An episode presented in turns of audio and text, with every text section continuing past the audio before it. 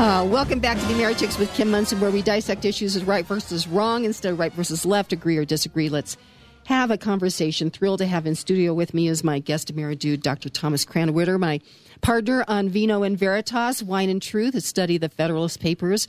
I am loving it. I am too.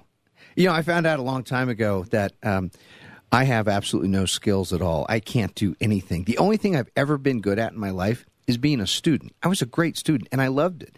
And then I quickly learned that, you know, life is expensive. You got to pay bills and things. You can't just be a student your whole life.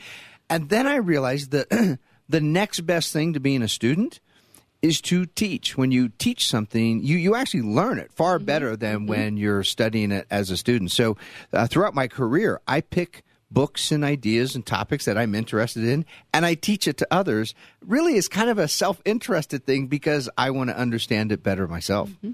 So you are you a former college professor? I'm a former college professor. I am an academic turned businessman. So see, that's so unique. I spent most of my career so far in the academic world. I have a PhD in political science. I taught out at Claremont McKenna College in California, Hillsdale College in Michigan. I helped design their Constitution course, which many people have taken online now. I taught at George Mason University, several other places. And then, you know, I've been preaching entrepreneurship, the active creation of wealth by promoting students, encouraging them to go out in the world and do something that other people value, produce something, deliver some service, get off your rear ends, right, and do something productive that other people want and appreciate. That's how you create value. And I decided to take that advice for myself and stepped out into the world of entrepreneurship and started my own business, raised some capital, and things are just growing, and it's wonderful at Speakeasy Ideas. Anybody who wants to learn more can stop by our website, speakeasyideas.com. And this whole this program that we've created together, Vino and Veritas, this came about when in business conversations between you and Speakeasy Ideas. And we thought, what if we put on a program, a club? Let's start a club where people will buy a modestly priced, you know, membership, and we'll get together once a month, and we're going to laugh. We're going to make new friends. We're going to drink, you know, great wine at starting at Jen Hewland's Water's Edge Winery. And we're going to work our way through the Federalist Papers over the course of a year. And it's amazing how this, number one, attracted so much attention. We sold out within, I don't remember, 2 or 3 weeks. Year-long memberships people bought. And demand was so big that not long after that, we launched a second chapter of Vino and Veritas down at Castle Rock with our friends at Colorado Cork and Keg. And we are about to launch a third chapter up in Fort Collins. This is going to begin June 25th, I believe. I think so. And it's going to be at Ginger and Baker, which is just a fantastic venue for this thing. And there again, we've almost sold out memberships for that program, and we haven't even started yet. The appetite for learning is just wonderful. And by the way, if you're up in Fort Collins listening, folks, stop by our website, speakeasyideas.com. You'll see a little tab that says have it take you to Vino and Veritas. You'll see a button there for Fort Collins. All the information is there, as well as you can buy a membership right there online. Now, and speaking of that, we do have a couple of memberships available at Jen's Centennial, because I think there's some people that have moved up to Fort Collins. And then we still have a few for Castle Rock as well. Castle Rock, that's right. And so they can go to Speakeasy Ideas, or you can go to my website as well, at americhicks.com. But let's, the Federalist Papers. I mean, first of all, did regular people, were they really able to understand this back then? They were. In fact, one of my favorite exercises with college students is to assign a few Federalist Papers and not talk about them much before. Send the students away, and then they come back, right, for the next class. And they're complaining, right? This is so hard to read. It's so difficult. And then I remind them, these were newspaper articles. These were not published in academic journals. They were not for scholarly experts, right, or academics. These were newspaper articles, and ordinary people were reading them, talking about them. When it came time for the ratification debates in all the states, people were referring to the Federalist Papers, as well as the many opponents of the Constitution were writing collectively as anti-Federalists. Yeah, ordinary people understood these things. It sort of shows the worldliness that Americans had back then, as well as an understanding of history, right? The Federalist Papers could make references to ancient Greek cities, to prominent ancient Roman statesmen, and Americans in 1787, they actually understood what those references meant. When you see like Jesse Waters or this man on the street with, or man on the beach or whatever it is. It's depressing stuff. It's very, very depressing. And I would highly recommend one other thing is that, we are into all this technology and I love books. I mean, I have a lot of books, but I would highly recommend that everyone make sure that they have a book, an actual copy of a dictionary. In fact, I think an antique dictionary might be a good idea. But as I'm reading the Federalist Papers, I have to have my dictionary right here as well because of many of the words that they use. But let's circle this back around. In fact, let me add something to that point. In many instances, a modern dictionary will be somewhat misleading. For example, the terms leader and leadership. If you look those up in a dictionary today, what you will find, the definition of leader and leadership is something very desirable, something very good. And in fact, we have academic programs. You can go get a PhD in leadership studies. We businesses send their corporate management off to leadership training. In the Federalist Papers, every single time that word is used, it's used in a derogatory way. It's used as a term of warning. The Federalist Papers is warning the American people against demagoguery and visionary leaders who will lead the people astray. Leaders are people who flatter. They'll bribe. They'll promise things that are impossible to deliver. And the whole point of the Federalist Papers is to say to the American people, don't buy that. You don't want leaders. Truly free people, you lead your own life. You don't want leaders. You want some constitutional servants, public servants, who are going to exercise the few powers that we've delegated to them in the Constitution. Free people don't want leaders. And so that's just an example of how our language has changed. And if you don't recognize those differences, you might come away with a very different kind of interpretation from reading the Federalist Papers. Well, and to that point, Tom, how language has changed. I have been in conversations over the years. I remember my kids would come home from school and they would talk about something that they were learning, and I'm kind of like, that's not quite right. And that's probably what began with me, this whole journey to get to this point of a fierce protector of the American idea. Yeah, it took you clear into your 30s to start, focusing on politics, right? Clearly. Yeah. Yeah. Well, yeah. I can't give you the years here because then people are going to start. But one of the things was, and you could start to see this victim mentality. I remember this whole thing, bullying.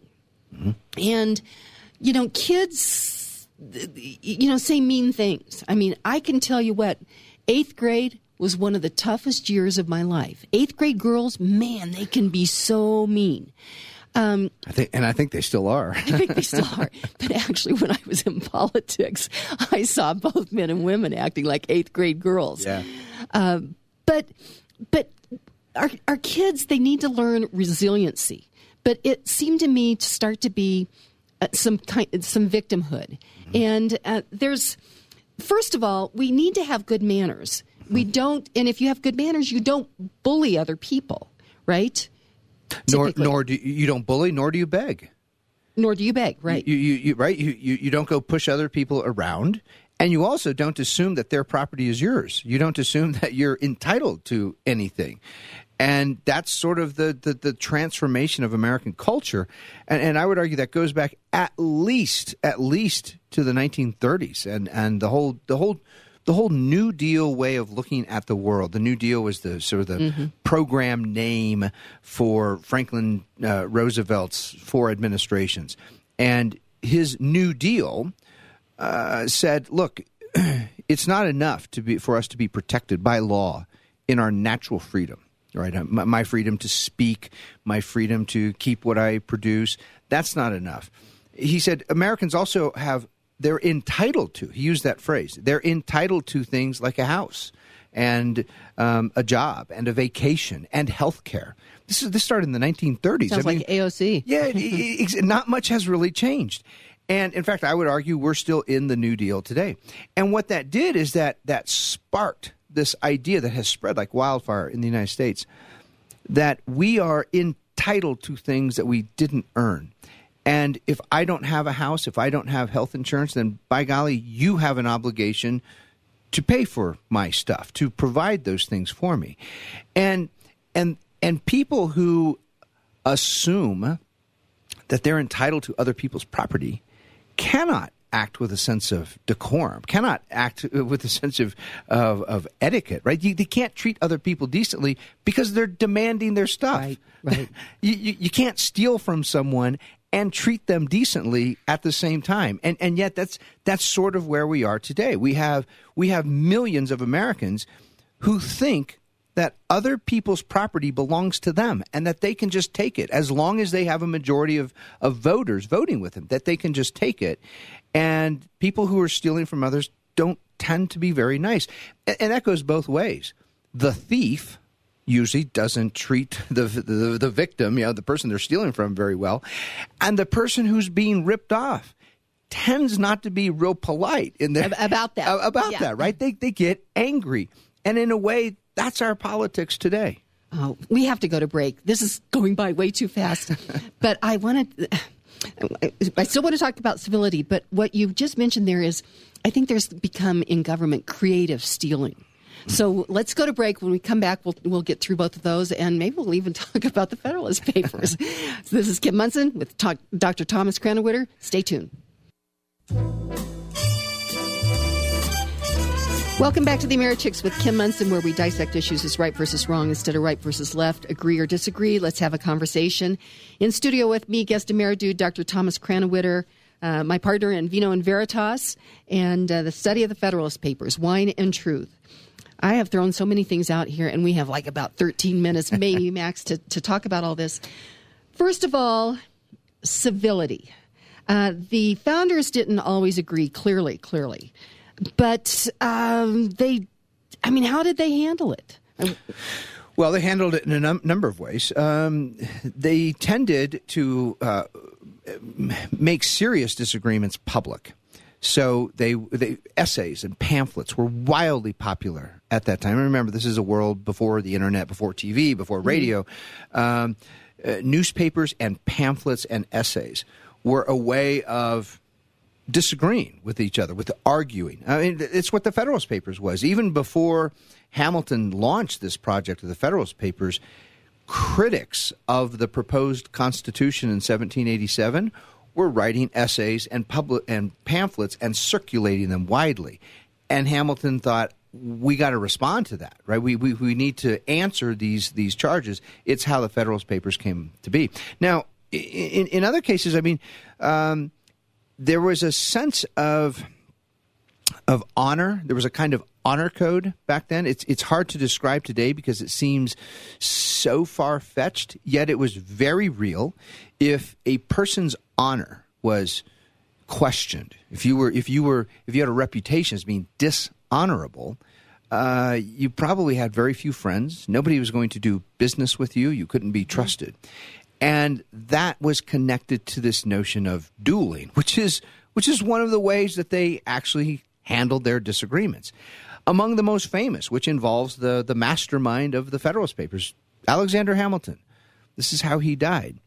And he did a tremendous thing. During the election of 1800, Thomas Jefferson ends up winning. It's a squeaker. We don't have time to go into that story of how that unfolded. But his running mate was Aaron Burr.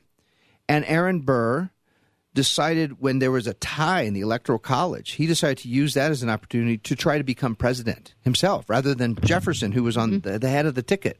This is before the 12th Amendment, when the person who got the second number of votes would become vice president. And Burr said, well, heck with that. I can just be president. And this is when Hamilton kicks into action. He went and talked to his friends in Congress. Hamilton at that point was not in any office, but he was widely known, influential. And he told his friends in Congress, he said, look, I disagree with Thomas Jefferson on virtually everything. I think he's confused. I think he's wrong. I think he's bad. But he's honest. He makes arguments that he believes in. He said the Aaron Burr is the slimiest, most deceitful, corrupt crony person in the country. He cannot become president. And in fact, Burr does not. And Burr despises Hamilton for that and challenges him to a duel. So Hamilton's in a pinch. He's been challenged to a duel. If he just declines and doesn't show up, that means he's not honorable. He's not defended his honor. So Hamilton shows up on the field. The duel was with pistols, and they marched apart, whatever it was, 10, 15 paces. Hamilton drew his gun first and then pointed it in the air and fired. And the message he was sending was, I'm not scared to come out here and confront a duel. I'm also not a murderer. I'm not going to shoot you, Aaron Burr. And Aaron Burr responded by pointing his gun right at Hamilton's chest and blew a hole through it. And so we lost one of the great, not only one of the great constitutional minds, we lost one of the greatest anti-slavery advocates in early American history, Alexander Hamilton. This just tremendous, genius of a mind. Even when you disagree with Hamilton, you learn something by disagreeing with Hamilton. Right? He was that kind of human being. And so the sad truth is that's how they handled their disagreements sometime. Mm-hmm. We're going to run out of time here, Tom Krannawitter, so we're going to have to do this again soon. But just tell a little bit more about Alexander Hamilton. Growing up, tough life, right? Really tough life. There's a musical about him. It came out a few years ago, and it's been wildly popular. I think it's traveling around.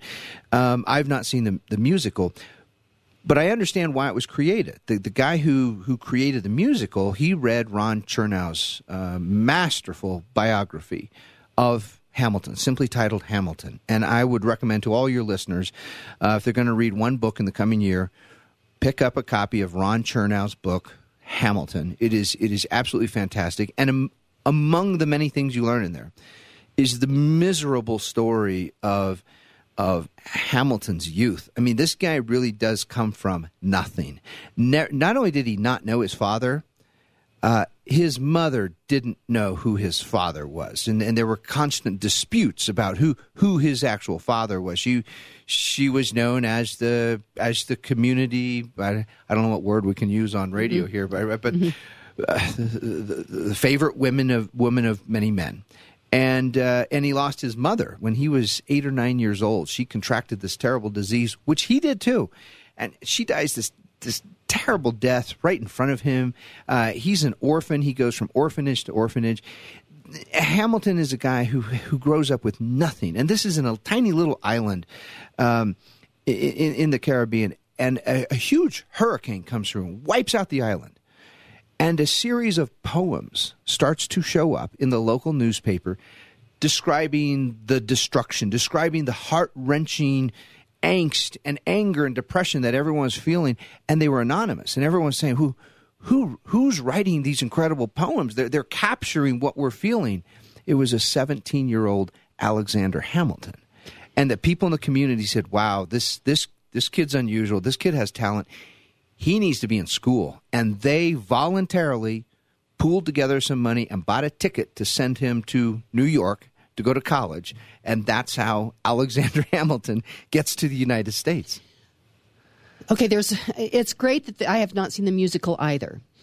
But this story, first of all, how did he learn to read and write then as a young boy? He's something of a prodigy in that sense.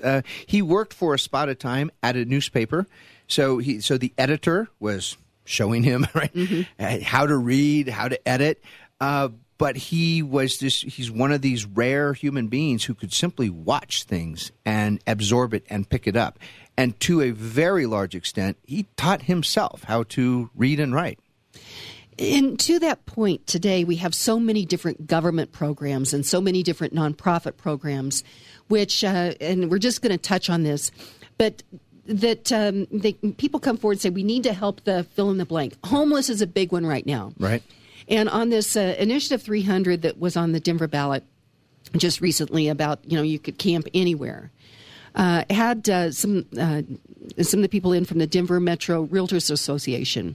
And they said that in Denver that we spend between $18,000 and $19,000 per homeless person. That's just Denver, the city of Denver. Right. Then there's all kinds of different nonprofits that are involved in that. And instead of helping people, you know, if you decide that you want to, if government gets into it, what you're going to get more of it if you're going to subsidize it. Yeah. And so we're having more and more homeless. Yep. But it's all the people that are living off of that. These people that are in these programs, these nonprofits, these administrators, these bureaucrats, they're making six-figure salaries plus pensions. Oh, and so they don't really want to alleviate the problem. Well, Kim, the bureaucrats need to live, too. Come on. They need a nice style of living. But look, culturally, we're in this place today where many ordinary Americans listening right now to this program, they think that we have to actively do things for other people for them to live a nice life, including our own kids, right? We, many parents run around wringing their hands over what preschools their kid going to get into, what kindergarten, right? All these things because what training camps for sports are their kids going to, it all has to be the best. And yet when you look in American history, two of the greatest minds, and I'm not saying these people are perfect, I'm just saying they were tremendous minds and talented people, Alexander Hamilton and Abraham Lincoln, both grow up with nothing. They don't have expensive tutors. They're not going to expensive private, you know, training camps. They grew up with nothing. And one of them writes the Federalist Papers. The other one writes the Gettysburg Address. I tell you, and you know what, we're out of time, but that's where this whole Vino and Veritas came from, was you were here, we're talking about the Gettysburg Address, and what you said is, you said, people ask you, how long did it take Lincoln to write the Gettysburg Address? His whole life. And when you said a lifetime, it absolutely took my breath away. And so when we look, you know, at young people, you have to take great hope when you look at Alexander Hamilton and the Federalist Papers and Abraham Lincoln. Dr. Tom Krannawitter, it's gone too fast. There's so many other things I'd like to talk with you about, but we'll be back tomorrow morning. But today, James Madison, and he's one of the writers of the Federalist Papers. He was John Jay and Alexander Hamilton, said, "Our Constitution represents the work of the finger of Almighty God."